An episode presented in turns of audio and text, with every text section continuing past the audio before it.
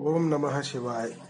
शिव पुराण कैलाश संगीता, अध्याय चौदह से आगे। प्रणव के अर्थों का विवेचन। वामदेव जी बोले, भगवान षडानंद संपूर्ण विज्ञानमय अमृत के सागर, समस्त देवताओं के स्वामी महेश्वर के पुत्र, प्रणव तार्तिके, भंजन कार्तिकेय आपने कहा कि प्रणव के छह प्रकार के अर्थों का परिज्ञान अभीष्ट वस्तु को देने वाला है। यह छह प्रकार के अर्थों का ज्ञान क्या है? प्रभु, वे छह प्रकार के अर्थ कौन कौन से हैं? कौन उनका परिज्ञान क्या वस्तु है? उनके द्वारा प्रतिपाद्य वस्तु क्या है? और उन अर्थों का परिज्ञान होने पर कौन सा फल मिलता है? पार्वती नंदन, मैंने जो जो बातें पूछी हैं उन सब का सम्यक रूप से वर्णन कीजिए। सुब्रमण्य स्कंद बोले मुनि श्रेष्ठ तुमने जो कुछ पूछा है उसे आदर पूर्वक सुनो। समष्टि और व्यष्टि भाव से महेश्वर का परिज्ञान ही प्रणवार्थ का परिज्ञान है। मैं इस विषय को विस्तार के साथ कहता हूँ। उत्तम व्रत का पालन करने वाले मुनीश्वर, मेरे इस प्रवचन से उन छह प्रकार के अर्थों की एकता का भी बोध होगा। पहला मंत्र रूप अर्थ है, दूसरा यंत्र भावित अर्थ है तीसरा देवता बोधक अर्थ है, चौथा प्रपंच रूप अर्थ है, पांचवा अर्थ गुरु के रूप को दिखाने वाला है, और छठा अर्थ शिष्य के स्वरूप का परिचय देने वाला है। इस प्रकार ये छह अर्थ बताए गए। मुनि श्रेष्ठ उन छहों अर्थों में जो मंत्र रूप अर्थ है, उसको तुम्हें बताता हूँ। उसका ज्ञान होने मात्र से मनुष्य महाज्ञानी हो जाता है। प्रणव में वेदों ने पाँच अक्षर बताए हैं। पहला आदि स्वर, अ, दूसरा पांचवा स्वर, उ। तीसरा पंचम वर्ग पवर्ग का अंतिम अक्षर म। और उसके बाद चौथा अक्षर बिंदु और पांचवा अक्षर नाद। इनके सिवा दूसरे वर्ण नहीं है। यह समष्टि रूप वेदादि प्रणव कहा गया है। नाद सब अक्षरों की समष्टि रूप है। बिंदु युक्त जो चार अक्षर हैं, वे व्यष्टि रूप से शिव वाचक प्रणव में प्रतिष्ठित हैं। विद्वन, अब यंत्र रूप या यंत्र भावित अर्थ सुनो। वह यंत्र ही शिवलिंग रूप में स्थित है। सबसे नीचे पीठ, अर्धा लिखे। उसके ऊपर पहला स्वर अकार लिखे। उसके ऊपर उकार अंकित करे और उसके भी ऊपर पवर्ग का अंतिम अक्षर मकार लिखे। मकार के ऊपर अनुस्वार और उसके भी ऊपर अंध्र चंद्राकार नाद अंकित करे। इस तरह यंत्र के पूर्ण हो जाने पर साधक का संपूर्ण मनोरथ सिद्ध होता है। इस प्रकार यंत्र लिखकर उसे प्रणव से ही वेष्टित करे। उस प्रणव से ही प्रकट होने वाले नाद के द्वारा नाद का अवसान समझे। मुने, अब मैं देवता रूप तीसरे अर्थ को बताऊँगा जो सर्वत्र गूढ़ है। वामदेव, तुम्हारे स्नेहवश भगवान शंकर के द्वारा प्रतिपादित उस अर्थ का मैं तुमसे वर्णन करता हूँ। सद्यो जातम प्रपद्यामी, यहाँ से आरंभ करके सदा शिवो हम तक जो पाँच मंत्र हैं, श्रुति ने प्रणव को इन सबका वाचक कहा है। इन्हें ब्रह्म रूपी पाँच सूक्ष्म देवता समझना चाहिए। इन्हीं का शिव की मूर्ति के रूप में भी विस्तार पूर्वक वर्णन है। शिव का वाचक मंत्र, शिव मूर्ति का भी वाचक है, क्योंकि मूर्ति और मूर्तिमान में अधिक भेद नहीं है। ईशान मुकुटोपेत इस श्लोक से आरंभ करके पहले इन मंत्रों द्वारा शिव के विग्रह का प्रतिपादन किया जा चुका है। अब उनके पाँच मुखों का वर्णन सुनो। पंचम मंत्र ईशान सर्व विद्या नाम को आदि मानकर वहाँ से लेकर ऊपर के सद्योजात मंत्र तक क्रमशः एक चक्र में अंकित करे। फिर सद्योजात से लेकर ईशान मंत्र तक क्रमशः उसी चक्र में अंकित करे। ये ही पाँच भगवान शिव के पाँच मुख बताए गए हैं। पुरुष से लेकर सद्योजात तक जो ब्रह्म रूप चार मंत्र हैं, वे ही महेश्वर देव के चतुर्व्यूह पद पर प्रतिष्ठित हैं। ईशान मंत्र सद्यो जातादि पाँचों मंत्रों का समस्ती रूप है। मुने, पुरुष से लेकर सद्यो जात तक जो चार मंत्र हैं, वे ईशान देव के व्यस्ति रूप हैं। इसे अनुग्रहमय चक्र कहते हैं। यही पंचार्थ का कारण है। यह सूक्ष्म, निर्विकार, अनामय, पर ब्रह्म स्वरूप है।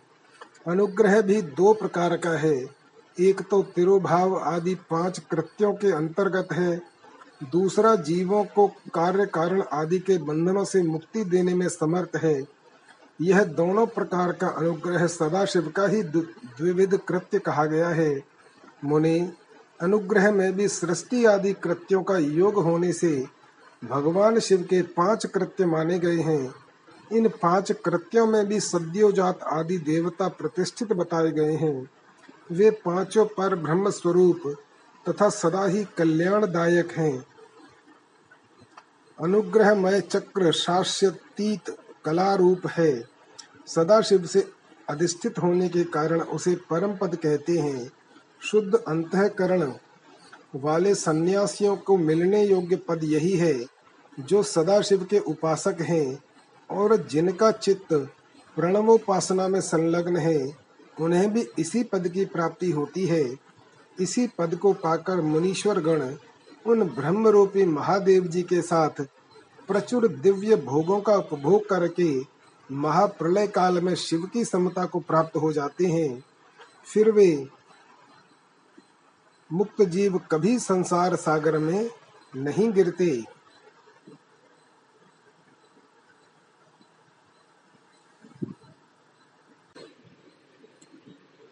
ते ब्रह्मलोकेशु काले परामृता परिमुच्यन्ति सर्वे। इस सनातन श्रुति में ही इसी अर्थ का प्रतिपादन किया है। शिव का ऐश्वर्य भी यह समष्टि रूप ही है। अथर्व वेद की श्रुति भी कहती है कि वह संपूर्ण ऐश्वर्य से संपन्न है। संपूर्ण ऐश्वर्य प्रदान करने की शक्ति सदा शिव में ही बताई गई है। चमकाध्याय के पद से यह सूचित होता है कि शिव से बढ़कर दूसरा कोई पद नहीं है। ब्रह्म पंचक के विस्तार को ही प्रपंच कहते हैं। इन पाँच ब्रह्म मूर्तियों से ही निवृत्ति आदि पाँच कलाएँ हुई हैं। वे सबकी शुभ सूक्ष्म भूत स्वरूपिणी होने के, होने से कारण रूप में विख्यात हैं। उत्तम व्रत का पालन करने वाले वामदेव, स्थूल रूप में प्रकट जो यह जगत प्रपंच है, इसको जिसने पाँच रूपों द्वारा व्याप्त कर रखा है वह ब्रह्म अपने उन पाँचों रूपों के साथ ब्रह्म पंचक नाम धारण करता है। मुनि श्रेष्ठ, पुरुष, श्रोत्र, वाणी, शब्द और आकाश, इन पाँचों को ब्रह्म ने ईशान रूप से व्याप्त कर रखा है। मुनीश्वर, प्रकृति, त्वचा पानी स्पर्श और वायु, इन पाँच को ब्रह्मा ने ही पुरुष रूप से व्याप्त कर रखा है। अहंकार, नेत्र, पैर, रूप और अग्नि ये पाँच अघोर रूपी ब्रह्म से व्याप्त हैं। बुद्धि, रसना, पायु, रस और जल। ये वामदेव रूपी ब्रह्म से नित्य व्याप्त रहते हैं। मन नासिका, उपस्थ, गंध और पृथ्वी। ये पाँच सद्योजात रूपी ब्रह्म से व्याप्त हैं। इस प्रकार यह जगत पंच ब्रह्म स्वरूप है। यंत्र रूप से बताया गया जो शिव वाचक प्रणव है, वह नाद पर्यंत पाँचों वर्णों का समष्टि रूप है। तथा बिंदु युक्त जो चार वर्ण हैं, वे प्रणव के व्यष्टि रूप हैं। शिव के उपदेश किए हुए मार्ग से उत्कृष्ट मंत्राधिराज शिव रूपी प्रणव का पूर्वोक्त यंत्र रूप से चिंतन करना चाहिए।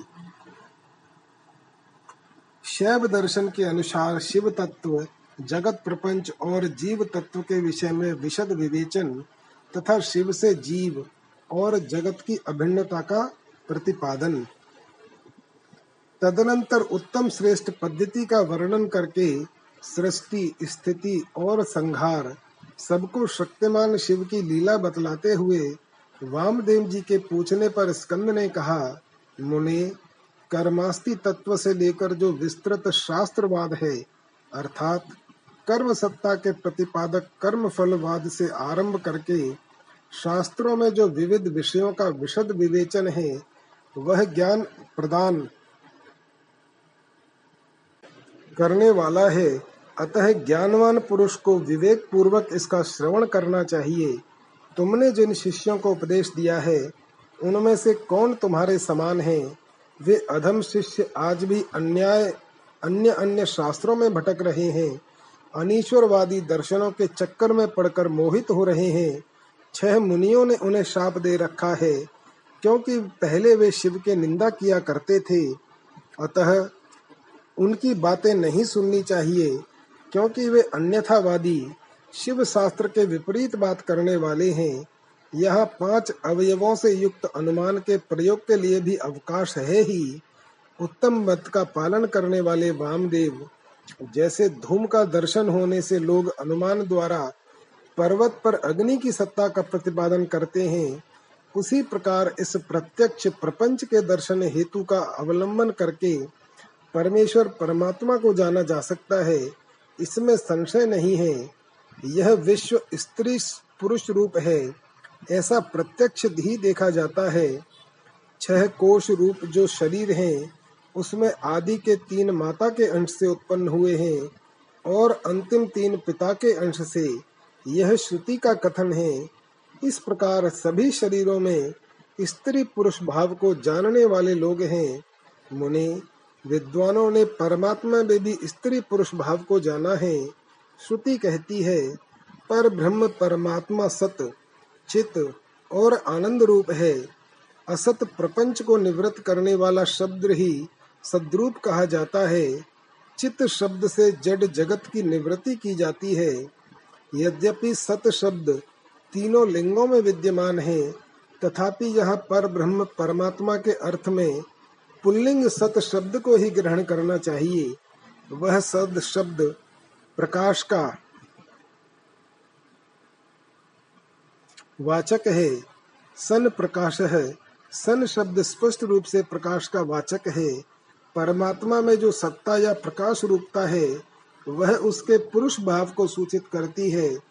ज्ञान शब्द का पर्यायवाची जो चित्त शब्द है, वह स्त्री लिंग है। अर्थात परमात्मा में चिद रूपता उसके स्त्री भाव को सूचित करती है। प्रकाश और चित्त, ये दोनों जगत के कारण भाव को प्राप्त हुए हैं। इसी प्रकार सच्चिदानंद परमेश्वर भी जब जगत के कारण भाव को प्राप्त होते हैं, तब उन एकमात्र परमात्मा में ही शिव भाव और शक्ति भाव का भेद किया जाता है। जब तेल और बत्ती में मलिनता होती है तब उसके प्रकाश में भी मलिनता आ जाती है। चिता की आग आदि में अशिवता और मलिनता स्पष्ट देखी जाती है। अतः मलिनता आदि आरोपित वस्तु है। उसका निवर्तक होने के कारण परमात्मा के शवत्व का ही श्रुति के द्वारा प्रतिपादन किया जा गया है। शिव जीव के आश्रित जो चित शक्ति है, वह सदा दुर्बल होती है।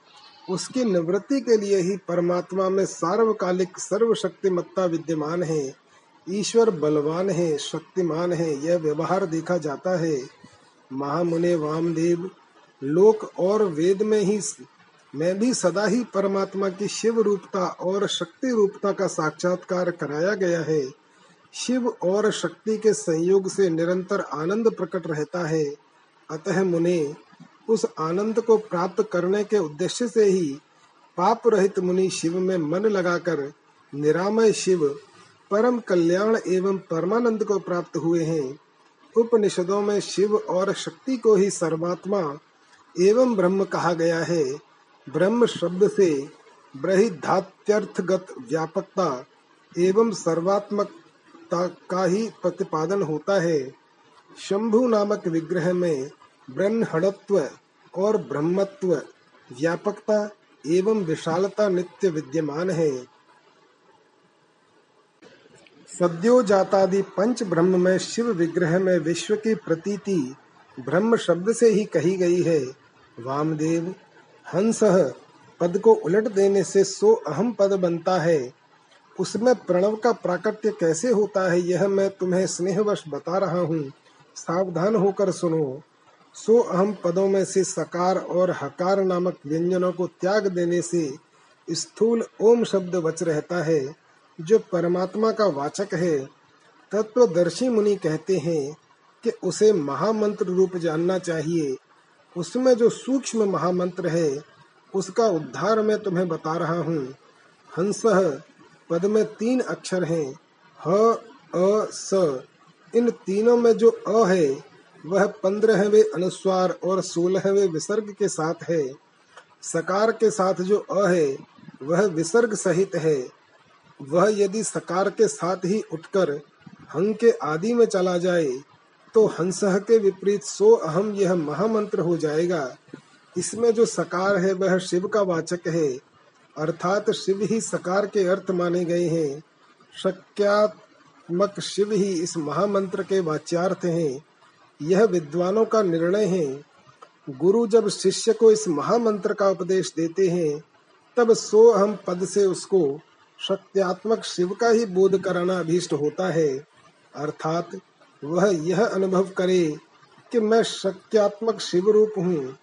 इस प्रकार जब यह महामंत्र जीव परक होता है, अर्थात शिव की शिव रूपता का बोध कराता है, तब पशु अपने को सत्यात्मक एवं शिव का अंश जानकर शिव के साथ अपनी एकता सिद्ध हो जाने से शिव की समता का भागी हो जाता है। अब श्रुति के प्रज्ञान ब्रह्म इस वाक्य में जो प्रज्ञानम पद आया है, उसके अर्थ को दिखाया जा रहा है। प्रज्ञान शब्द चैतन्य का पर्याय है, इसमें संशय नहीं है। मुने, शिव सूत्र में यह कहा गया है कि चैतन्यम आत्मा, अर्थात आत्मा यानी ब्रह्म या परमात्मा चैतन्य रूप है। चैतन्य शब्द से यह सूचित होता है कि जिसमें विश्व का संपूर्ण ज्ञान तथा स्वतंत्रता पूर्वक जगत के निर्माण की क्रिया स्वभावतः विद्यमान है, उसी को आत्मा या परमात्मा कहा गया है। इस प्रकार मैंने यहाँ शिव सूत्रों की व्याख्या ही की है। ज्ञानम बंद यह दूसरा शिव सूत्र है। इसमें पशु वर्ग जीव समुदाय का लक्षण बताया गया है। इस सूत्र में आदि पद ज्ञानम के द्वारा किंचन मात्र ज्ञान और क्रिया का होना ही जीव का लक्षण कहा गया है। यह ज्ञान और क्रिया पराशक्ति का प्रथम स्पंदन है। कृष्ण यजुर्वेद की श्वेताश्वर शाखा का अध्ययन करने वाले विद्वानों ने स्वाभाविकी ज्ञान बल क्रिया च इस श्रुति के द्वारा इसी पराशक्ति का प्रसन्नता पूर्वक स्तवन किया है, भगवान शंकर की तीन दृष्टियाँ मानी गई हैं, ज्ञान, क्रिया और इच्छा रूप। ये तीनों दृष्टियाँ जीवों के मन में स्थित हो, इंद्रिय ज्ञान गोचर देह में प्रवेश करके जीव रूप हो सदा जानती और करती हैं। अतः यह दृष्टि त्रय रूप जीव आत्मा, महेश्वर का स्वरूप ही है, ऐसा निश्चित सिद्धांत है। अब मैं जगत जगठा पंच के साथ प्रणव की एकता का बोध कराने वा, करने वाले प्रपंचार्थ का वर्णन करूँगा। यह श्रुति श्वेताश्वतरोपनिषद की है। इसका पूरा पाठ इस प्रकार है। न तस्य कार्य करणम च विद्यते न तत्समश्चाभ्यधिकश्च दृश्यते परास्य शक्ति विविधैव श्रूयते स्वाभाविकी ज्ञान बल क्रिया यानी देह और इंद्रिय से उनका है संबंध नहीं कोई। अधिक कहा, उनके सम भी तो दिख रहा न कहीं कोई। शान रूप ज्ञान रूप बल रूप क्रिया में उनकी पराशक्ति भारी, विविध रूप में सुनी गई है, स्वाभाविक उनमें सारी।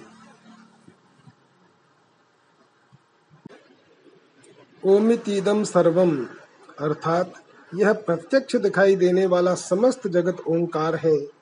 यह सनातन श्रुति का कथन है। इससे प्रणव और जगत की एकता सूचित होती है। तस्माद्वा, इस वाक्य से आरंभ करके तैत्तिरीय श्रुति ने संसार की सृष्टि के क्रम का वर्णन किया है। वामदेव, उस श्रुति का जो विवेक पूर्ण तात्पर्य है, उसे मैं तुम्हें स्नेहवश बता रहा हूँ, सुनो। शिव शक्ति का संयोग ही परमात्मा है। यह ज्ञानी पुरुषों का निश्चित मत है। शिव की जो पराशक्ति है, उससे चित शक्ति प्रकट होती है। चित शक्ति से आनंद शक्ति का प्रादुर्भाव होता है। आनंद शक्ति से इच्छा शक्ति का उद्भव हुआ है। इच्छा शक्ति से ज्ञान शक्ति और ज्ञान शक्ति से पांचवी क्रिया शक्ति प्रकट हुई है। मुने, इन्हीं से निवृत्ति आदि कलाएँ उत्पन्न हुई है।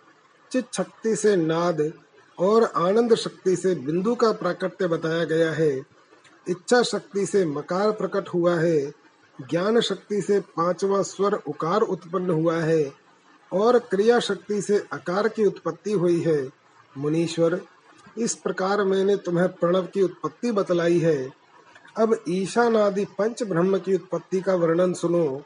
शिव से ईशान उत्पन्न हुए हैं। ईशान से तत्पुरुष का प्रादुर्भाव हुआ है। तत्पुरुष से अघोर का, अघोर से वामदेव का और वामदेव से सद्यो जात का प्राकट्य हुआ है। इस आदि अक्षर प्रणव से ही मूलभूत पाँच स्वर और तैतीस व्यंजन के रूप में अड़तीस अक्षरों का प्रादुर्भाव हुआ है। अब कलाओं की उत्पत्ति का क्रम सुनो। ईशान से शांति शांत्यतीता कला उत्पन्न हुई है। तत्पुरुष से शांति कला, अघोर से विद्या कला, वामदेव से प्रतिष्ठा कला और सद्यो जात से निवृत्ति कला की उत्पत्ति हुई है। ईशान से चित शक्ति द्वारा मिथुन पंचक की उत्पत्ति होती है। अनुग्रह, तिरुभाव, संघार, स्थिति और सृष्टि, इन पाँच कृत्यों का हेतु होने के कारण उसे पंचक कहते हैं। यह बात तत्वदर्शी ज्ञानी मुनियों ने कही है। वाच्य वाचक के संबंध से उनमें मिथनत्व की प्राप्ति हुई है। कला वर्ण स्वरूप इस पंचक में भूत पंचक की गणना है मुनि श्रेष्ठ आकाश आदि के क्रम से इन पाँचों मिथुनों की उत्पत्ति हुई है। इनमें पहला मिथुन है आकाश, दूसरा वायु, तीसरा अग्नि, चौथा जल और पांचवा मिथुन पृथ्वी है।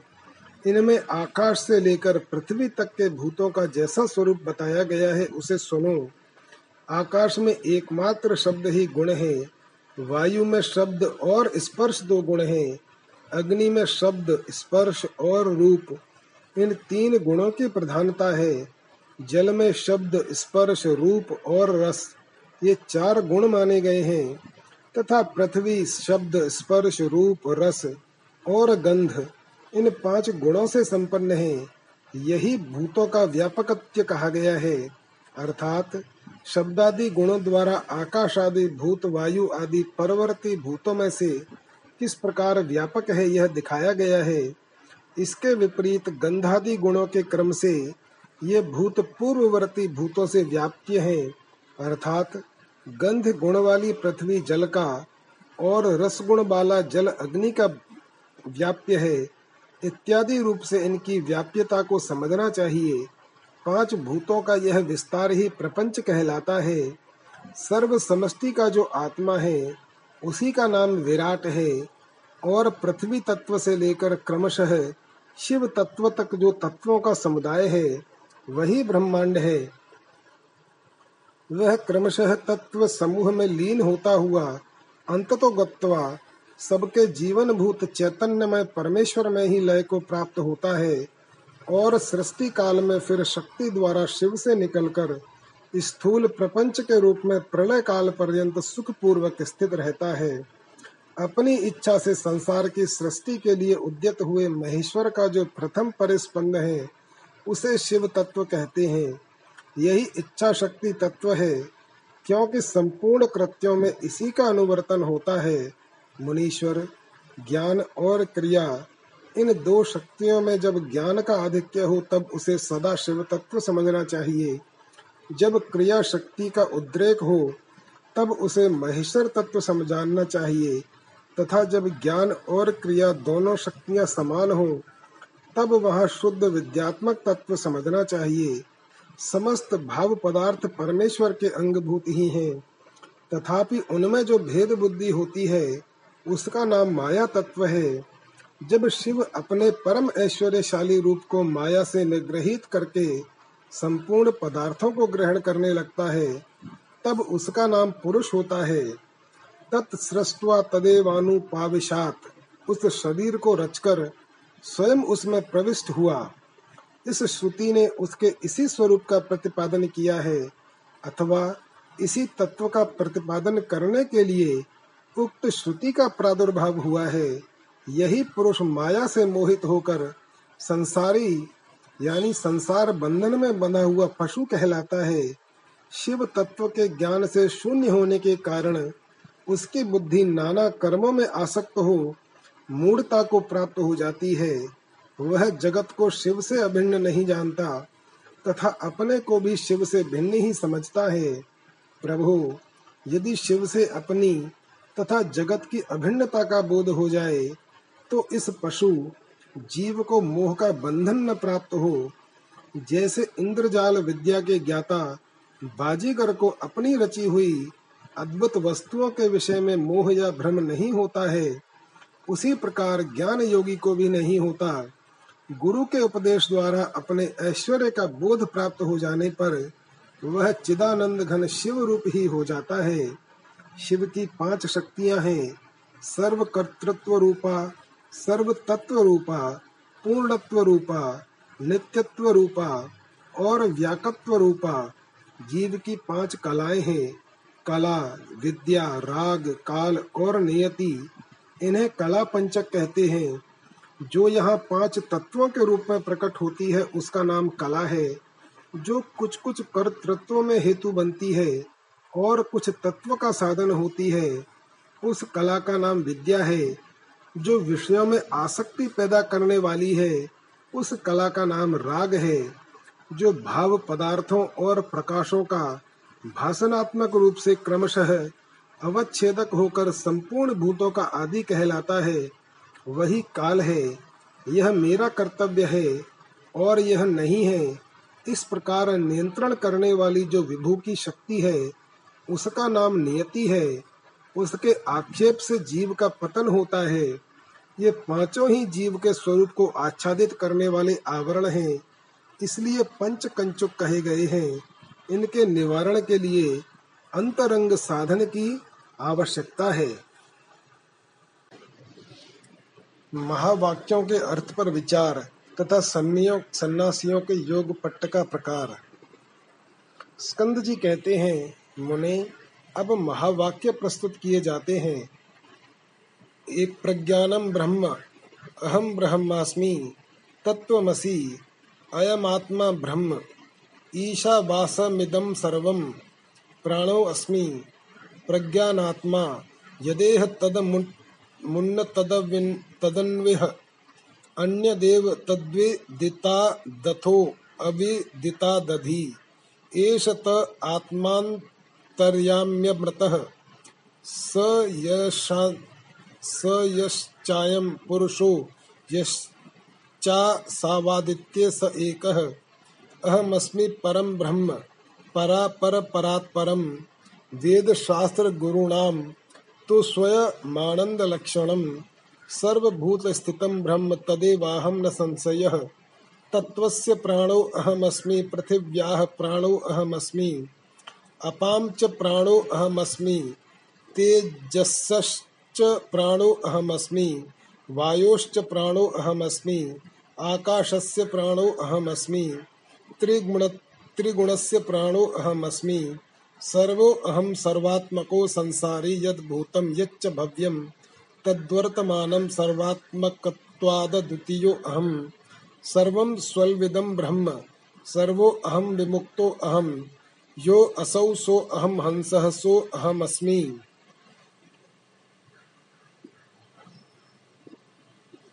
इन वाक्यों का साधारण अर्थ यो समझना चाहिए।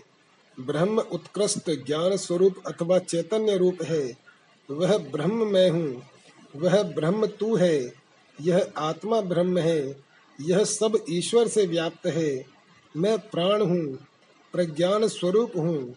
जो पर ब्रह्म यहाँ है वही वहाँ परलोक में भी है, और जो वहाँ है, वही यहाँ इस लोक में भी है। वह ब्रह्म विदित ज्ञात वस्तुओं से भिन्न है, और अविदित अज्ञात से भी ऊपर है। वह तुम्हारा आत्मा अंतर्यामी अमृत है, वह जो यह पुरुष में है, और वह जो यह आदित्य में है, एक ही है। मैं परापर स्वरूप परात्पर पर ब्रह्म हूँ। वेदों, शास्त्रों और गुरुजनों के वचनों से स्वयं ही हृदय में आनंद स्वरूप ब्रह्म का अनुभव होने लगता है। जो संपूर्ण भूतों में स्थित है, वही ब्रह्म में हूँ, इसमें संशय नहीं है। मैं तत्व का प्राण हूँ, पृथ्वी का प्राण हूँ, मैं जल का प्राण हूँ, तेज का प्राण हूँ, वायु का प्राण हूँ, आकाश का प्राण हूँ, मैं त्रिगुण का प्राण हूँ, मैं सब हूँ, सर्वरूप हूँ, संसारी जीव आत्मा हूँ। जो भूत वर्तमान और भविष्य है, वह सब मेरा ही स्वरूप होने के कारण मैं अद्वितीय परमात्मा हूँ। वह सब निश्चय ही ब्रह्म है, वह सर्व रूप हूँ, मुक्त हूँ।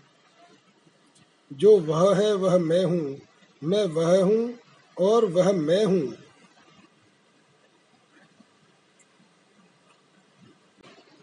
इस प्रकार सर्वत्र चिंतन करे। अब इन महावाक्यों का भावार्थ कहते हैं प्रज्ञानम ब्रह्म का वाक्यार्थ पहले ही समझाया जा चुका है। अब अहम ब्रह्मास्मि का अर्थ बताया जाता है। शक्ति स्वरूप अथवा शक्ति युक्त परमेश्वर ही अहम पद के अर्थभूत हैं। अकार सब वर्णों का अग्रगण्य परम प्रकाश शिव रूप है। हकार व्योम स्वरूप होने के कारण उसका शक्ति रूप से वर्णन किया गया है। शिव और शक्ति के संयोग से सदा आनंद उदित होता है। मकार उसी आनंद का बोधक है। ब्रह्म शब्द से शिव शक्ति की सर्व रूपता स्पष्ट ही सूचित होती है।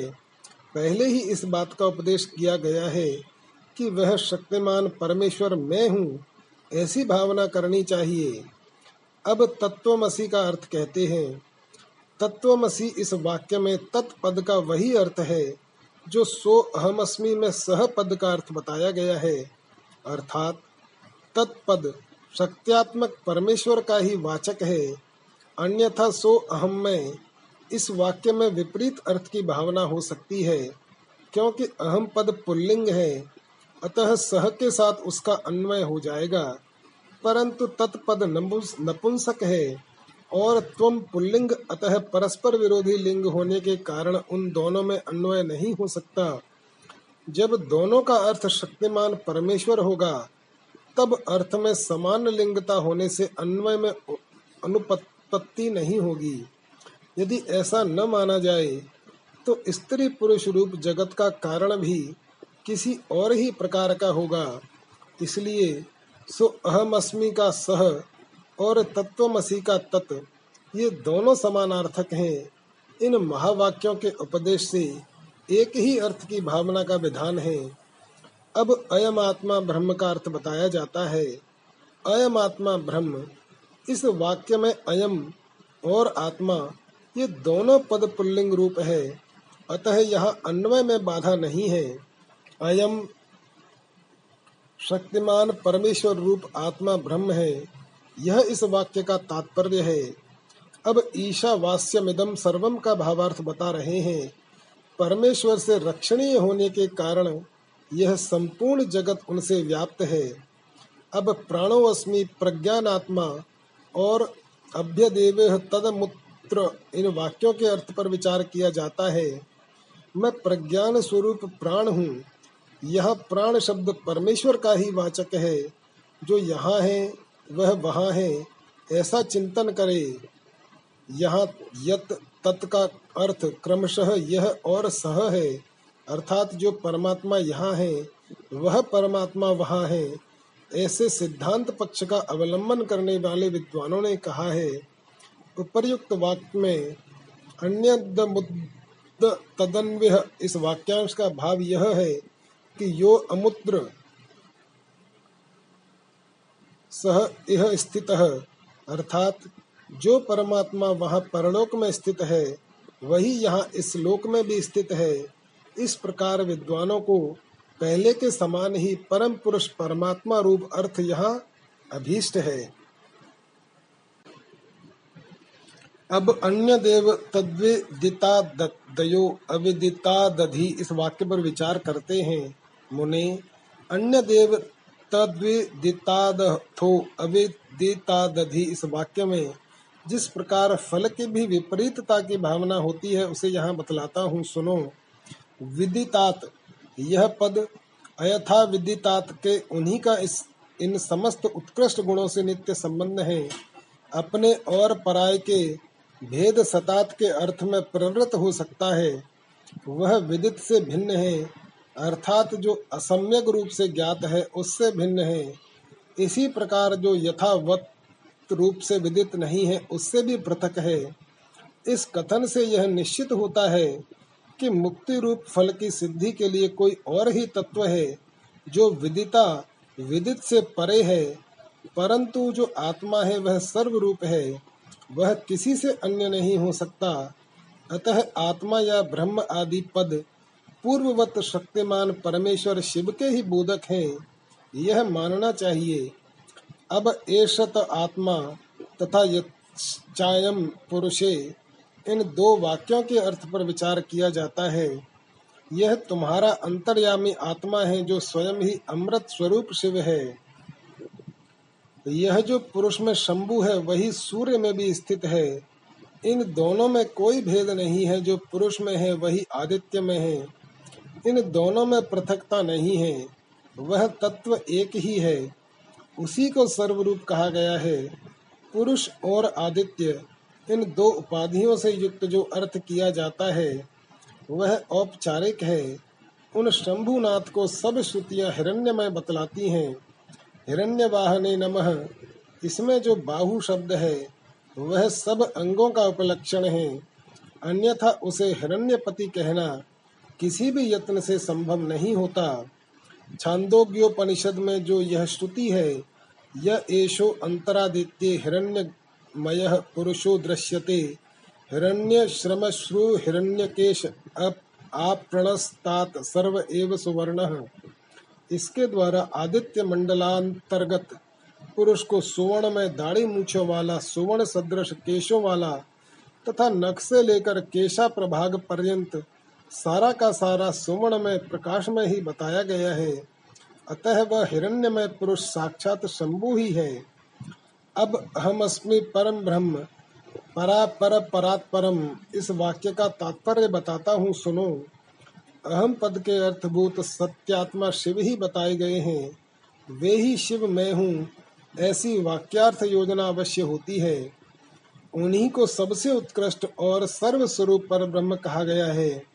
उसके तीन भेद हैं, पर, अपर तथा परात्पर। रुद्र, ब्रह्मा और विष्णु। ये तीन देवता श्रुति ने ही बताए हैं। ये ही क्रमशः पर, अपर तथा परात्पर रूप हैं। इन तीनों से भी जो श्रेष्ठ देवता हैं, वे शंभु पर ब्रह्म शब्द से कहे गए हैं। वेदों, शास्त्रों और गुरु के वचन के अभ्यास से शिष्य के हृदय में स्वयं ही पूर्णानंद पूर्णानंद में शंभु का प्रादुर्भाव होता है। परंतु जो आत्मा है, वह सर्वरूप है, वह किसी से अन्य नहीं हो सकता। अतः आत्मा या ब्रह्म आदि पद पूर्ववत शक्तिमान परमेश्वर शिव के ही बोधक है, यह मानना चाहिए। अब एशत आत्मा तथा यश्चायम पुरुष, इन दो वाक्यों के अर्थ पर विचार किया जाता है। यह तुम्हारा अंतर्यामी आत्मा है, जो स्वयं ही अमृत स्वरूप शिव है। यह जो पुरुष में शंभु है, वही सूर्य में भी स्थित है। इन दोनों में कोई भेद नहीं है। जो पुरुष में है, वही आदित्य में है। इन दोनों में पृथकता नहीं है, वह तत्व एक ही है, उसी को सर्वरूप कहा गया है। पुरुष और आदित्य इन दो उपाधियों से युक्त जो अर्थ किया जाता है, वह औपचारिक है। उन शंभुनाथ को सब श्रुतियाँ हिरण्य में बताती हैं। हिरण्य वाहने नमः। इसमें जो बाहु शब्द है, वह सब अंगों का उपलक्षण है। अन्यथा उसे हिरण्यपति कहना किसी भी यत्न से संभव नहीं होता। छांदोग्योपनिषद में जो यह श्रुति है य एषा अंतरादित्य हिरण्यमय पुरुषो दृश्यते। हिरण्यश्रम श्रु हिरण्य केश हिरण्यकेश आप्रणस्वात सर्व एव सुवर्ण। इसके द्वारा आदित्य मंडल मंडलांतर्गत पुरुष को सुवर्ण में दाढ़ी मूछों वाला, सुवर्ण सदृश केशों वाला तथा नख से लेकर केशा प्रभाग पर्यंत सारा का सारा सुवर्ण में प्रकाशमय बताया गया है। अतः वह हिरण्यमय पुरुष साक्षात शंभु ही है। अब हम अस्मि परम ब्रह्म परा, पर परात परम इस वाक्य का तात्पर्य बताता हूँ, सुनो। अहम पद के अर्थभूत सत्यात्मा शिव ही बताए गए हैं। वे ही शिव मैं हूँ, ऐसी वाक्यार्थ योजना अवश्य होती है। उन्हीं को सबसे उत्कृष्ट और सर्वस्वरूप पर ब्रह्म कहा गया है। उसके तीन भेद हैं, पर, अपर तथा परात्पर, रुद्र, ब्रह्मा और विष्णु। ये तीन देवता श्रुति ने ही बताए हैं। ये ही क्रमशः पर, अपर तथा परात्पर रूप हैं। इन तीनों से भी जो श्रेष्ठ देवता हैं, वे शंभु पर ब्रह्म शब्द से कहे गए हैं। वेदों, शास्त्रों और गुरु के वचनों के अभ्यास से शिष्य के हृदय में स्वयं ही पूर्णानंदमय शंभु का प्रादुर्भाव होता है। संपूर्ण भूतों के हृदय में विराजमान शंभु ब्रह्म रूप ही है। वही मैं हूँ। इसमें संशय नहीं है। मैं शिव ही संपूर्ण तत्व समुदाय का प्राण हूँ। ऐसा कहकर स्कंद जी फिर कहते हैं, मुने, मैं शिव आत्म तत्व विद्या तत्व और शिव तत्व इन तीनों का प्राण हूँ। पृथ्वी आदि का भी प्राण हूँ। पृथ्वी आदि के गुणों तक का ग्रहण होने से यह समझ लो कि यहाँ सारे आत्म तत्व ग्रहित हो गए। फिर सबका ग्रहण विद्या तत्व और शिव तत्व का भी ग्रहण कराता है। इन सब तत्वों का मैं प्राण हूँ। मैं सर्व हूँ, सर्वात्मक हूँ। जीव का भी अंतर्यामी होने से उसका भी जीव आत्मा हूँ। जो भूत, वर्तमान और भविष्य काल है, वह सब मेरा स्वरूप होने के कारण मैं ही हूँ। सर्वो वही रुद्र है सब कुछ रुद्र ही है। यह श्रुति साक्षात शिव के मुख से प्रकट हुई है। अतः शिव ही सर्वरूप है, क्योंकि उन्हीं का इन समस्त उत्कृष्ट गुणों से नित्य संबंध है। अपने और पराय के भेद से रहित होने के कारण मैं ही अद्वितीय आत्मा हूँ। सर्वम खलविदम ब्रह्म। इस वाक्य का अर्थ पहले बताया जा चुका है। मैं भावरूप होने के कारण पूर्ण हूँ। नित्य मुक्त भी मैं ही हूँ। पशु, यानी जीव मेरी कृपा से मुक्त होकर मेरे स्वरूप को प्राप्त होते हैं। जो सर्वात्मक शंभु है, वही मैं हूँ। मैं शिव रूप हूँ। वामदेव, इस प्रकार संपूर्ण वाक्यों के अर्थ भगवान शिव ही बताए गए हैं।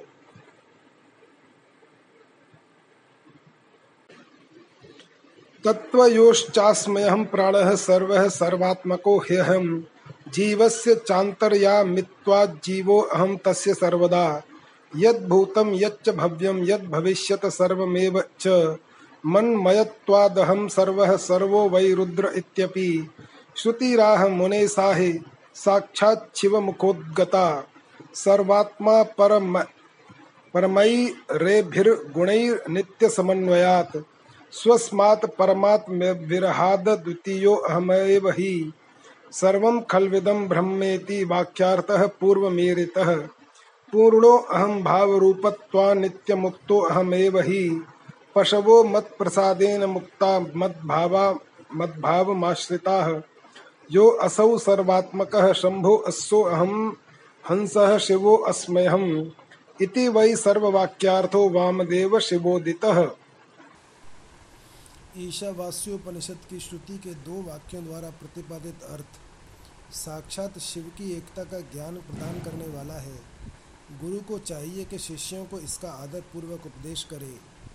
गुरु को उचित है कि वे आधार सहित शंख को लेकर अस्त्र मंत्र फट से तथा भस्म द्वारा उसकी शुद्धि करके उसे अपने सामने चौकोर मंडल में स्थापित करे। फिर ओंकार का उच्चारण करके गंध आदि के द्वारा उस शंख की पूजा करे। उसमें वस्त्र लपेट दे। और सुगंधित जल भरकर प्रणव का उच्चारण करते हुए उसका पूजन करे। तत्पश्चात सात बार प्रणव के द्वारा फिर उस शंख को अभिमंत्रित करके शिष्य से कहे, हे शिष्य, जो थोड़ा सा भी अंतर करता है, भेदभाव रखता है, वह भय का भागी होता है। यह श्रुति का सिद्धांत बताया गया। इसलिए तुम अपने चित्त को स्थिर करके निर्भय हो जाओ।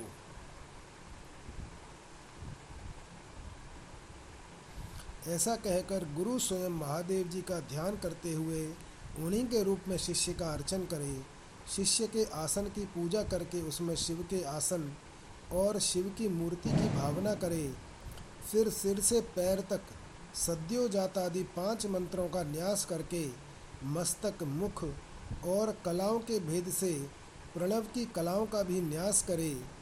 शिष्य के शरीर में अड़तीस मंत्र रूपा प्रणव की कलाओं का न्यास करके उसके मस्तक पर शिव का आवाहन करे, तत्पश्चात स्थापनी आदि मुद्राओं का प्रदर्शन करे, फिर अंग न्यास करके आसान पूर्वक आसन पूर्वक षोडश उपचारों की कल्पना करे, खीर का नैवेद्य अर्पण करके ओम स्वाहा का उच्चारण करे, कुल्ला और आचमन कराए अर्घ्य आदि देकर क्रमशः धूप दीपादि समर्पित करे, शिव के आठ नामों से पूजन करके वेदों के पारंबत ब्राह्मणों के साथ, ब्रह्म विदापनोति परम इत्यादि ब्रह्मानंद वल्ली के मंत्रों को तथा भृगुर वै वारुणि इत्यादि भृगुवल्ली के मंत्रों को पढ़े, तत्पश्चात यो देवानाम प्रथमम पुरस्तात्।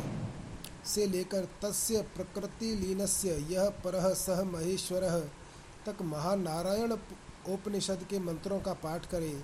इसके बाद शिष्य के सामने कलहार आदि की बनी हुई माला लेकर खड़े हो। गुरु शिव निर्मित पांचासिक शास्त्र के सिद्धि स्कंद का धीरे धीरे जप करे। अनुकूल चित्त से पूर्णो अहम इस मंत्र तक का जप करके गुरु उस माला को शिष्य के कंठ में पहना दे। तदनंतर ललाट में तिलक लगाकर संप्रदाय के अनुसार उसके सर्वांग में विधिवत चंदन का लेप लगाए। तत्पश्चात गुरु प्रसन्नता पूर्वक श्री पाद युक्त नाम देकर शिष्य को छत्र और चरण पादुका अर्पित करे। उसे व्याख्यान देने तथा आवश्यक कर्म आदि के लिए गुरुवासन ग्रहण करने का अधिकार दे। फिर गुरु अपने उस शिव रूपी शिष्य पर अनुग्रह करके कहे, तुम सदा समाधिस्थ रहकर मैं शिव हूँ। इस प्रकार की भावना करते रहो। यों कहकर वह स्वयं शिव को नमस्कार करे। फिर संप्रदाय की मर्यादा के अनुसार दूसरे लोग भी उसे नमस्कार करें। उस समय शिष्य उठकर गुरु को नमस्कार करे। अपने गुरु के गुरु को और उनके शिष्यों को भी मस्तक झुकाए। इस प्रकार नमस्कार करके सुशील शिष्य जब मौन और विनीत भाव से गुरु के समीप खड़ा हो, तब गुरु स्वयं उसे इस प्रकार उपदेश दे। बेटा, आज से तुम समस्त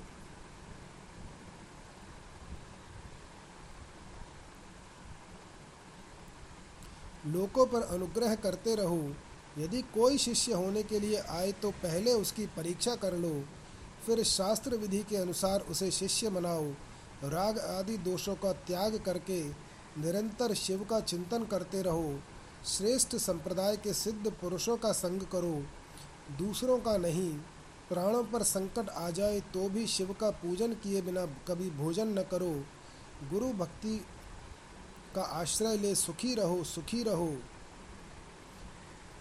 रागादि दोपान सत, संत्यज्य शिव ध्यान परो भव, सत संप्रदाय संसिद्ध संगम कुरु न चेतरैः। अनभ्यर्च्य शिवम जातु माँ भुंक्ष्वा प्राण संक्षय गुरु भक्ति समास्थाय सुखी भव सुखी भव। मुनीश्वर वामदेव, तुम्हारे स्नेहवश अत्यंत गोपनीय होने पर भी मैंने यह योग पट्ट का प्रकार तुम्हें बताया है।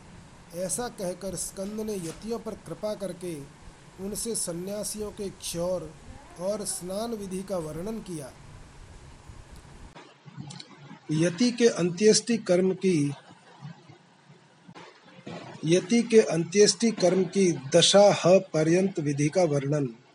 वामदेव जी बोले, जो मुक्त यति है, उनके शरीर का दाह कर्म नहीं होता। मरने पर उनके शरीर को गाड़ दिया जाता है। यह मैंने सुना है। मेरे गुरु कार्तिकेय, आप प्रसन्नता पूर्वक यतियों के उस अंत्येष्टि कर्म का मुझसे वर्णन कीजिए, क्योंकि तीनों लोकों में आपके सिवा दूसरा कोई इस विषय का वर्णन करने वाला नहीं है। भगवान शंकर नंदन जो पूर्ण पर ब्रह्म में अहम भाव का आश्रय ले, देह पंचर से मुक्त हो गए हैं, तथा जो उपासना के मार्ग से शरीर बंधन से मुक्त हो, परमात्मा को प्राप्त हुए हैं, उनकी गति में क्या अंतर है यह बताइए। प्रभु, मैं आपका शिष्य हूँ, इसलिए अच्छी तरह विचार करके प्रसन्नता पूर्वक मुझसे इस विषय का वर्णन कीजिए। स्कंद ने कहा, जो कोई यति समाधिस्थ हो, शिव के चिंतन पूर्वक अपने शरीर का परित्याग करता है, वह यदि महान धीर हो तो परिपूर्ण शिवरूप हो जाता है। किंतु यदि कोई अधीर अधीर चित्त होने के कारण समाधि लाभ नहीं कर पाता तो उसके लिए उपाय बताता हूँ। सावधान होकर सुनो। वेदांत शास्त्र के वाक्यों से जो ज्ञाता, ज्ञान और ज्ञेय इन तीन पदार्थों का परिज्ञान होता है, उसे गुरु के मुख से सुनकर यति यम नियमादि रूप योग का अभ्यास करे। उसे करते हुए वह भली भांति शिव के ध्यान में तत्पर रहे। मुने, उसे नित्य नियम पूर्वक प्रणव के जप और अर्थ चिंतन में मन को लगाए रखना चाहिए। मुने यदि देह की दुर्बलता के कारण धीरता धारण करने में असमर्थ यति, निष्काम भाव से शिव का स्मरण करके अपने जीर्ण शरीर को त्याग दे तो भगवान सदाशिव के अनुग्रह से नंदी के भेजे हुए विख्यात पाँच आतिवाहिक देवता आते हैं। उनमें से कोई तो अग्नि का अभिमानी, कोई ज्योति पुंज स्वरूप, कोई दिनाभिमानी, कोई शुक्ल पक्षाभिमानी और कोई उत्तरायण का अभिमानी होता है। ये पाँचों सब प्राणियों पर अनुग्रह करने में तत्पर रहते हैं। इसी तरह धूमाभिमानी, तमकाभिमानी रात्रि का अभिमानी कृष्ण पक्ष का अभिमानी और दक्षिणायन का अभिमानी, ये सब मिलकर पाँच होते हैं। ये पाँचों विख्यात देवता दक्षिण मार्ग में प्रसिद्ध हैं। वाम मुने वामदेव अब तुम उन सब देवताओं की वृत्ति का वर्णन सुनो।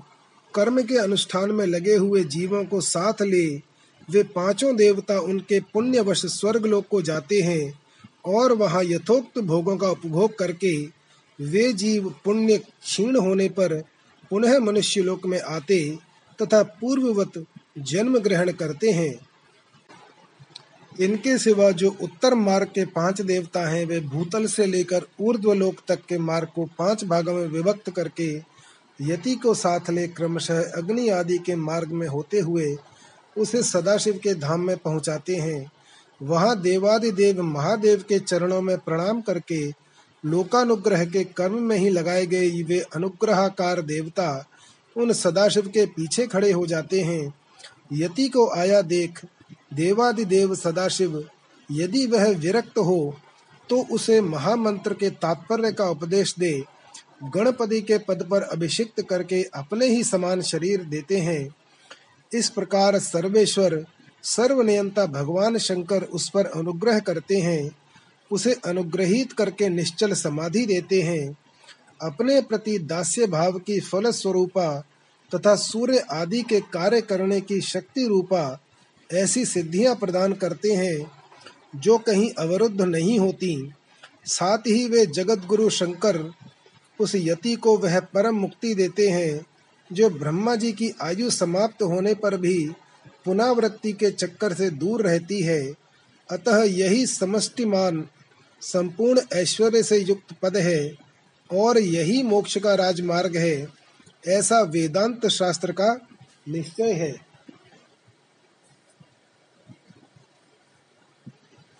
जिस समय यति मरणासन्न हो, शरीर से शिथिल हो जाए, उस समय उस श्रेष्ठ संप्रदाय वाले, दूसरे यति अनुकूलता की भावना ले उसके चारों ओर खड़े हो जाएँ।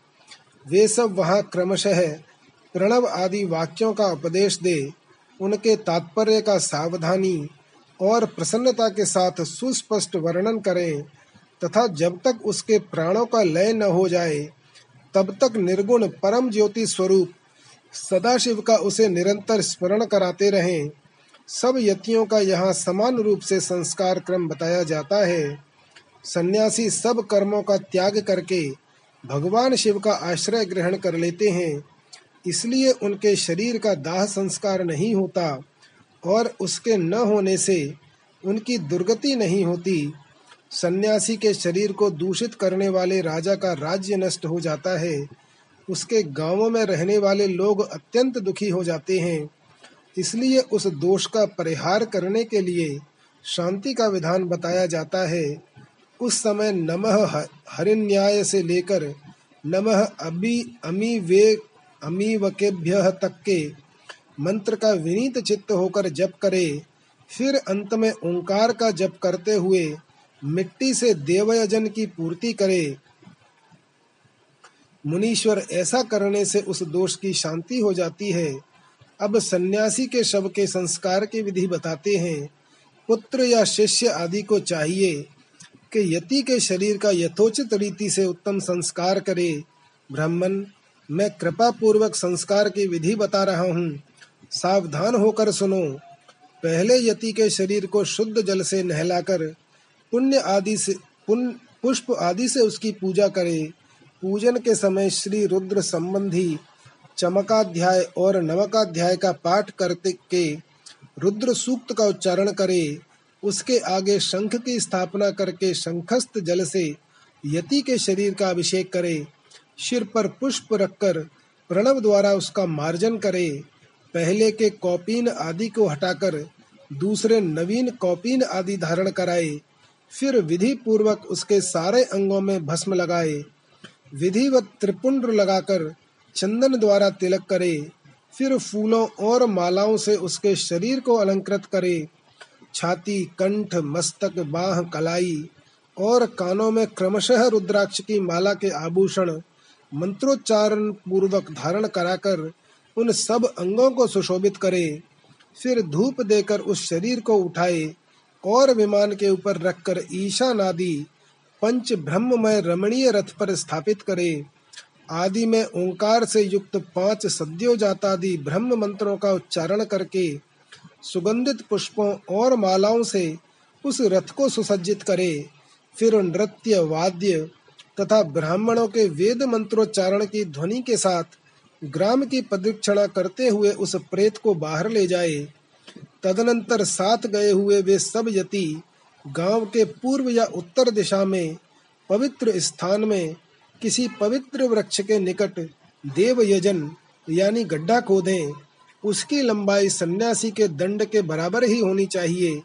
फिर प्रणव तथा व्याध्यति मंत्रों से उस स्थान का प्रोक्षण करके, वहाँ क्रमशः शमी के पत्र और फूल बिछाएँ। उनके ऊपर उत्तराग्र कुश बिछाकर, उस पर योग पीठ रखे। उसके ऊपर पहले कुश बिछाए, कुशों के ऊपर मृग चर्म, तथा उसके भी ऊपर वस्त्र बिछाकर प्रणव सहित आदि पंच ब्रह्म मंत्रों का पाठ करते हुए पंच गव्यों द्वारा उस शव का प्रोक्षण करे। तत्पश्चात रुद्र सूक्त एवं प्रणव का उच्चारण करते हुए शंख के जल से उसका अभिषेक करके उसके मस्तक पर फूल डाले। शिष्य आदि संस्कार करता पुरुष वहाँ गए हुए मृत यति के अनुकूल भाव रखते हुए शिव का चिंतन करता रहे। तदनंतर ओंकार का उच्चारण और स्वस्ति वाचन करके उस पर शव को उठाकर गड्ढे के भीतर योगासन पर इस तरह बिठाए, जिससे उसका मुख पूर्व दिशा की ओर रहे। फिर चंदन पुष्प से अलंकृत करके उसे धूप और गुग्गुल की सुगंध दे। इसके बाद विष्णु हव्यमिदम रक्षस्व ऐसा कहकर उसके दाहिने हाथ में दंड दे और प्रजापते न त्वदे तान्यो इस मंत्र को पढ़कर बाएँ हाथ में जल सहित कमंडलु अर्पित करे, फिर ब्रह्म यज्ञानम प्रथमम इस मंत्र से उसके मस्तक का स्पर्श करके, दोनों बोहों के स्पर्श पूर्वक रुद्र सूक्त का जप करे। तत्पश्चात मानो महांत मुत। इत्यादि चार मंत्रों को पढ़कर नारियल के द्वारा यति के शव के मस्तक का भेदन करे।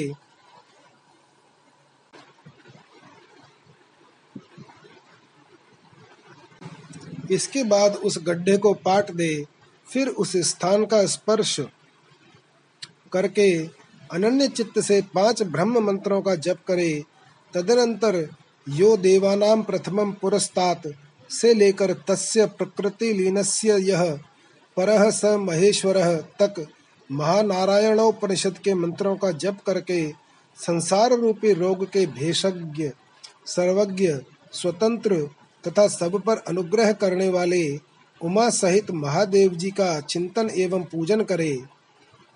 पूजन की विधि यो है, एक हाथ ऊँचे और दो हाथ लंबे चौड़े, एक पीठ का मिट्टी के द्वारा निर्माण करे, फिर उसे गोबर से लीपे वह पीठ चौकोर होना चाहिए। उसके मध्य भाग में उमा महेश्वर को स्थापित करके गंध, अक्षत, सुगंधित पुष्प बिल्व पत्र और तुलसी दलों से उसकी पूजा करे। तत्पश्चात प्रणव से धूप और दीप निवेदन करे। फिर दूध और हविष्य का नैवेद्य लगाकर पाँच बार परिक्रमा करके नमस्कार करे। फिर बारह बार प्रणव का जप करके प्रणाम करे। तदनंतर ब्रह्मीभूत यति की तृप्ति के लिए नारायण पूजन, बलिदान, घृत दीप दान का संकल्प करके गर्त के ऊपर मृणमय लिंग बनाकर पुरुष सूक्त से पूजा करके घृत मिश्रित पायस की बलि दे, घी का दीप जला, पायस बलि को जल में डाल दे, तत्पश्चात दिशा विदिशाओं के क्रम से प्रणव के उच्चारण पूर्वक ओम ब्रह्मणे नमः इस मंत्र से ब्रह्मीभूत यति के लिए शंख से आठ बार अर्घ्य जल दे, इस प्रकार दस दिनों तक करता रहे मुनि श्रेष्ठ यह दशाहत की विधि तुम्हें बताई गई। अब यतियों के एकादशाह की विधि सुनो। यति के लिए एकादशाह कृत्य का वर्णन, स्कंद जी कहते हैं, वामदेव, यति का एकादशाह प्राप्त होने पर जो विधि बताई गई है उसका मैं तुम्हें, तुम्हारे स्नेहवश वर्णन करता हूँ। मिट्टी की वेदी बनाकर उसका सम्मार्जन और उपलेपन करे। तत्पश्चात पुण्य वाचन पूर्वक प्रोक्षण करके पश्चिम से लेकर पूर्व की ओर पाँच मंडल बनाए और स्वयं श्राद्ध करता उत्तराभिमुख बैठकर कार्य करे। प्रादेश मात्र लंबा चौड़ा चौकोर मंडल बनाकर उसके मध्य भाग में बिंदु, उसके ऊपर त्रिकोण मंडल उसके ऊपर षटकोण मंडल और उसके ऊपर गोल मंडल बनाए, फिर अपने सामने शंख की स्थापना करके पूजा के लिए बताई हुई पद्धति के क्रम से आचमन, प्राणायाम एवं संकल्प करके पूर्वोक्त पाँच आतिवाहिक देवताओं का देवेश्वरी देवियों के रूप में पूजन करे, उत्तर और आसन के लिए कुश डालकर जल का स्पर्श करे, पश्चिम से आरंभ करके पूर्व पर्यंत जो मंडल बताए गए हैं उनके भीतर पीठ के रूप में पुष्प रखे और उन पुष्पों पर क्रमशः उक्त पाँचों देवियों का आवाहन करे। पहले अग्निपुंज स्वरूपिणी आतिवाहिक देवी का आवाहन करते हुए इस प्रकार कहे।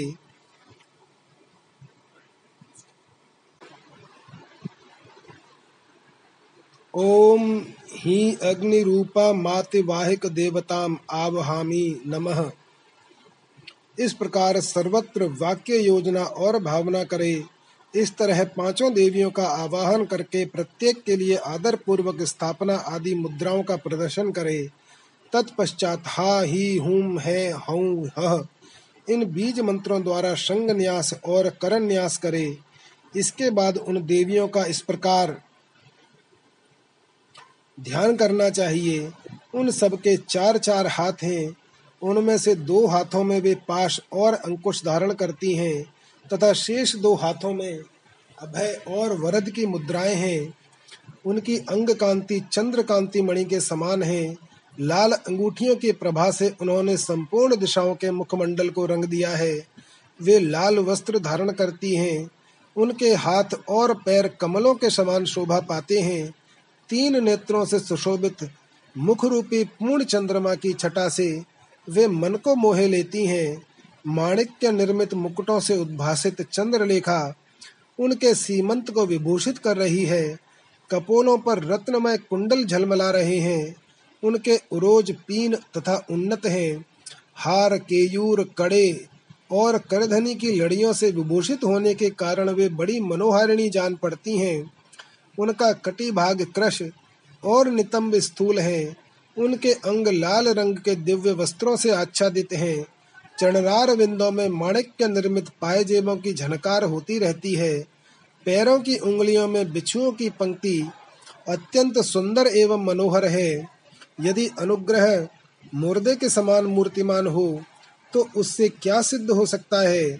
इसलिए वे देवियाँ महेश्वर की भांति शक्त्यात्मक मूर्ति वाले अनुग्रह से संपन्न है। अतः उनके अनुग्रह से सब कुछ सिद्ध हो सकता है। सब पर अनुग्रह करने वाले भगवान शिव ने ही उन पाँच मूर्तियों को स्वीकार किया है। इसलिए वे दिव्य, संपूर्ण कार्य करने में समर्थ तथा परम अनुग्रह में तत्पर हैं।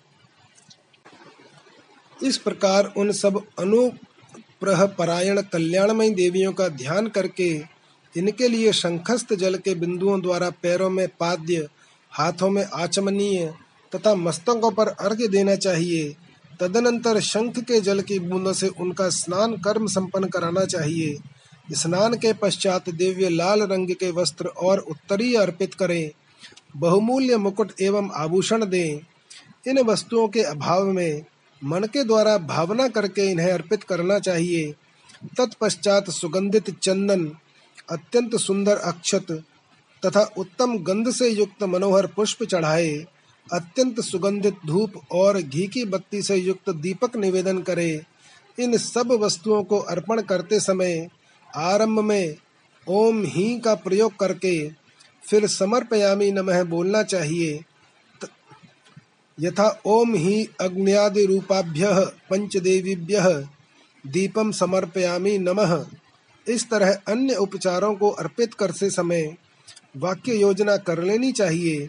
दीप समर्पण के पश्चात हाथ जोड़कर प्रत्येक देवी के लिए पृथक पृथक केले के पत्ते पर पूरा पूरा सुवासित नैवेद्य रखे। वह नैवेद्य घी, शक्कर और मधु से मिश्रित खीर, पुआ, केले के फल और गुड़ आदि के रूप में होना चाहिए। भूर्भुव स्व बोलकर उसका प्रोक्षण आदि संस्कार करे। फिर ओम हीम स्वाहा नैवेद्यम निवेदयामी नमः बोलकर, नैवेद्य समर्पण के पश्चात ओम हीम नैवेद्यांते आचमनार्थ पानीयम समर्पयामी नमः।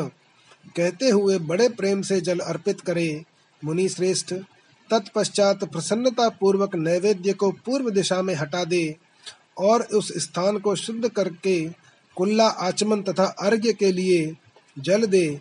फिर तांबूल, धूप और दीप देकर परिक्रमा एवं नमस्कार करके मस्तक पर हाथ जोड़ इन सब देवियों से इस प्रकार प्रार्थना करे, हे श्री माताओं, आप अत्यंत प्रसन्न हो। शिव पद की अभिलाषा रखने वाले इस यति को परमेश्वर के चरणार विंदों में रख दें और इसके लिए अपनी स्वीकृति दें। इस प्रकार प्रार्थना करके उन सबका वे जैसे आई थीं उसी तरह विदा देकर विसर्जन कर दें और उनका प्रसाद लेकर कुमारी कन्याओं को बांट दे या गौओं को खिला दे अथवा जल में डाल दे, इनके सिवा और कहीं किसी प्रकार भी न डाले। यही पार्वण करें। यति के लिए कहीं भी एकोदिष्ट श्राद्ध का विधान नहीं है। यह पार्वण श्राद्ध के लिए जो नियम है, उसे मैं बता रहा हूँ। मुनि श्रेष्ठ तुम उसे सुनो। इससे कल्याण की प्राप्ति होगी। श्राद्ध करता पुरुष स्नान करके प्राणायाम करे, यज्ञ पवित पहन सावधान हो, हाथ में पवित्री धारण करके देश काल का कीर्तन करने के पश्चात मैं इस पुण्य तिथि को पार्वण श्राद्ध करूँगा इस तरह संकल्प करे। संकल्प के बाद उत्तर दिशा में आसन के लिए उत्तम कुश बिछाए, फिर जल का स्पर्श करे। उन आसनों पर दृढ़ता पूर्वक उत्तम व्रत का पालन करने वाले चार शिव भक्त ब्राह्मणों को बुलाकर भक्ति भाव से बिठाए। वे ब्राह्मण उबटन लगाकर स्नान किए होने चाहिए। उनमें से एक ब्राह्मण से कहे, आप विश्व देव के लिए यहाँ श्राद्ध ग्रहण करने की कृपा करें।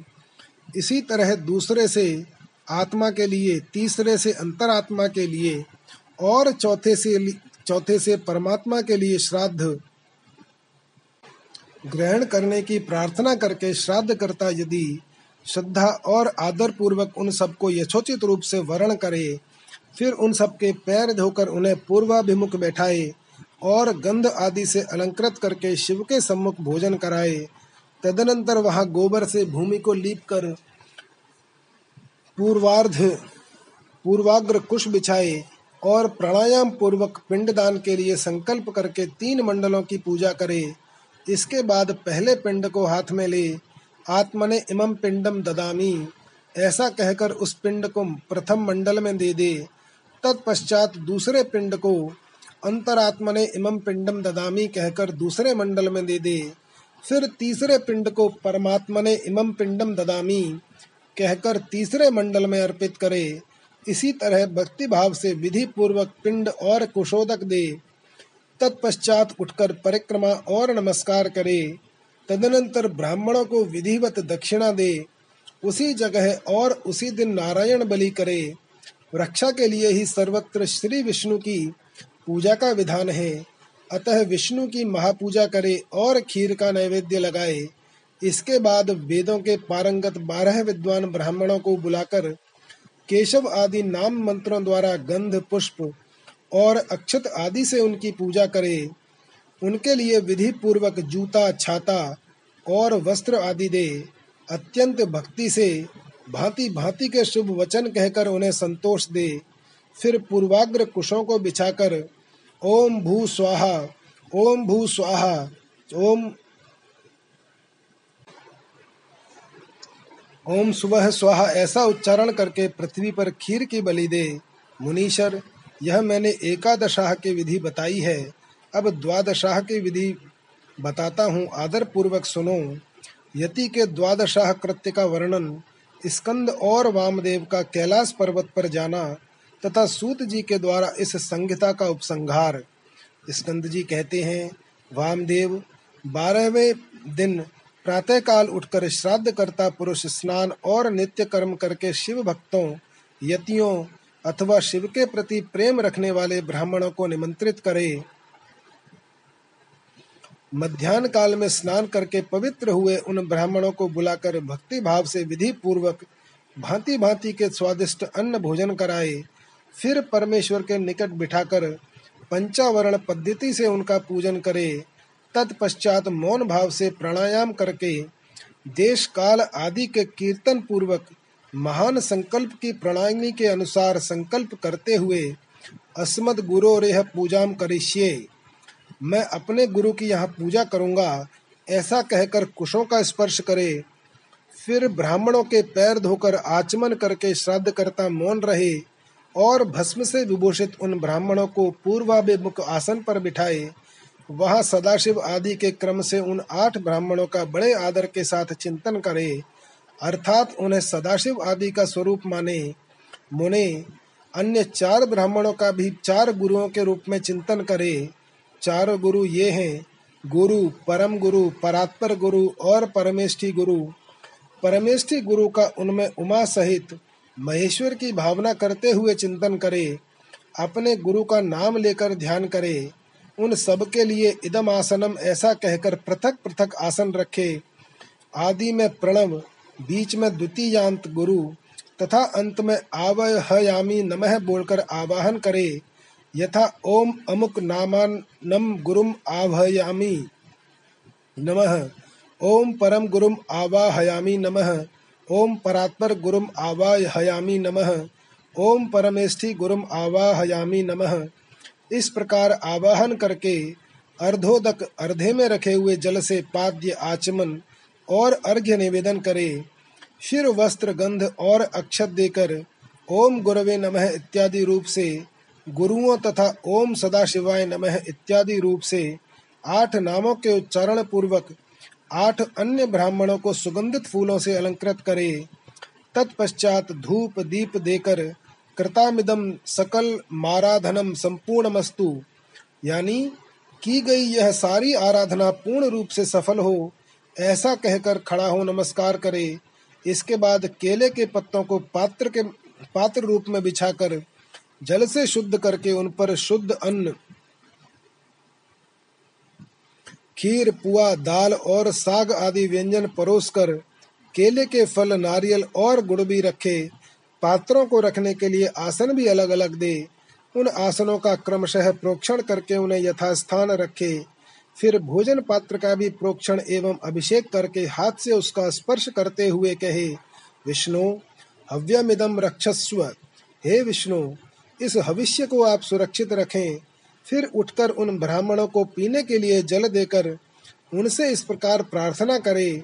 सदा शिवादयो में प्रीता वरदा भवंतु सदाशिव आदि मुझ पर प्रसन्न हो अभीष्ट वर देने वाले हों।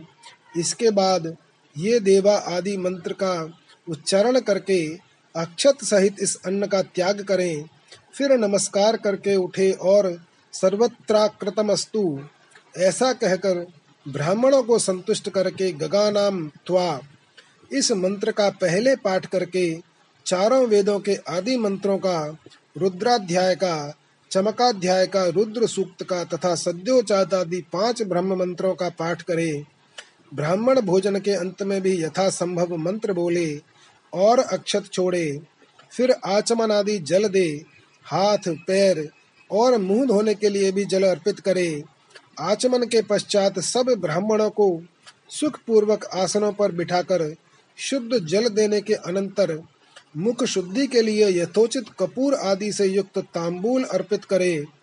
फिर दक्षिणा चरण पादुका आसन, छाता, व्यजन, चौकी और बाँस की छड़ी देकर परिक्रमा और नमस्कार के द्वारा उन ब्राह्मणों को संतुष्ट तथा उनसे आशीर्वाद ले। पुनः प्रणाम करके गुरु के प्रति अविचल भक्ति के लिए प्रार्थना करे। तत्पश्चात विसर्जन की भावना से कहे, सदाशिवादय प्रीता, यथा सुखम गच्छन्तु। सदाशिव आदि संतुष्ट हो सुख पूर्वक यहाँ से पधारे।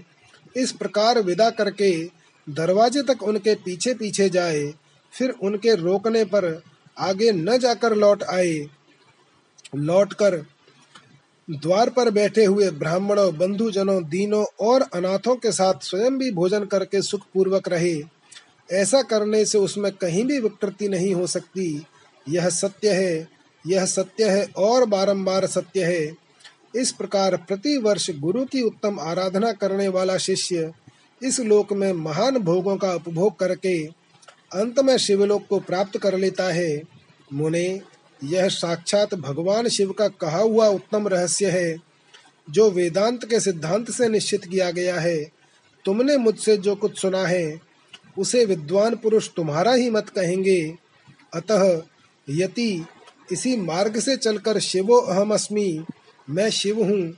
इस रूप में आत्म स्वरूप शिव की भावना करता हुआ शिव रूप हो जाता है।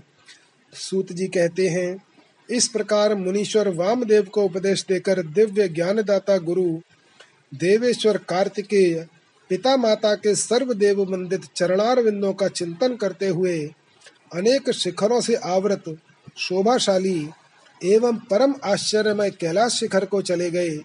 श्रेष्ठ शिष्यों सहित वामदेव भी मयूर वाहन कार्तिकेय को प्रणाम करके शीघ्र ही परम अद्भुत कैलाश शिखर पर जा पहुँचे। और महादेव के निकट जा उन्होंने उमा सहित महेश्वर के माया नाशक मोक्षदायक चरणों का दर्शन किया। फिर भक्ति भाव से अपना सारा अंग भगवान शिव को समर्पित करके वे शरीर की सुधि भुलाकर उनके निकट दंड की भांति पड़ गए और बारंबार उठ उठकर नमस्कार करने लगे। तत्पश्चात उन्होंने भांति भांति के स्तोत्रों द्वारा, जो वेदों और आगमों के रस से पूर्ण थे जगदम्बा और पुत्र सहित परमेश्वर शिव का स्तवन किया।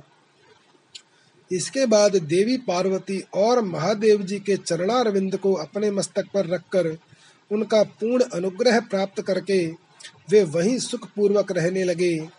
तुम सभी ऋषि भी इसी प्रकार प्रणव के अर्थभूत महेश्वर का तथा वेदों के गोपनीय रहस्य वेद सर्वस्व और मोक्षदायक तारक मंत्र ओंकार का ज्ञान प्राप्त करके यही सुख से रहो। तथा विश्वनाथ जी के चरणों में सायुज्य रूपा अनुपम एवं उत्तम मुक्ति का चिंतन किया करो। अब मैं गुरुदेव की सेवा के लिए बदरिकाश्रम तीर्थ को जाऊँगा। तुम फिर मेरे साथ संभाषण एवं सत्संग का अवसर प्राप्त हो। अध्याय तेईस समाप्त। कैलाश संगीता संपूर्ण। ओम नमः शिवाय।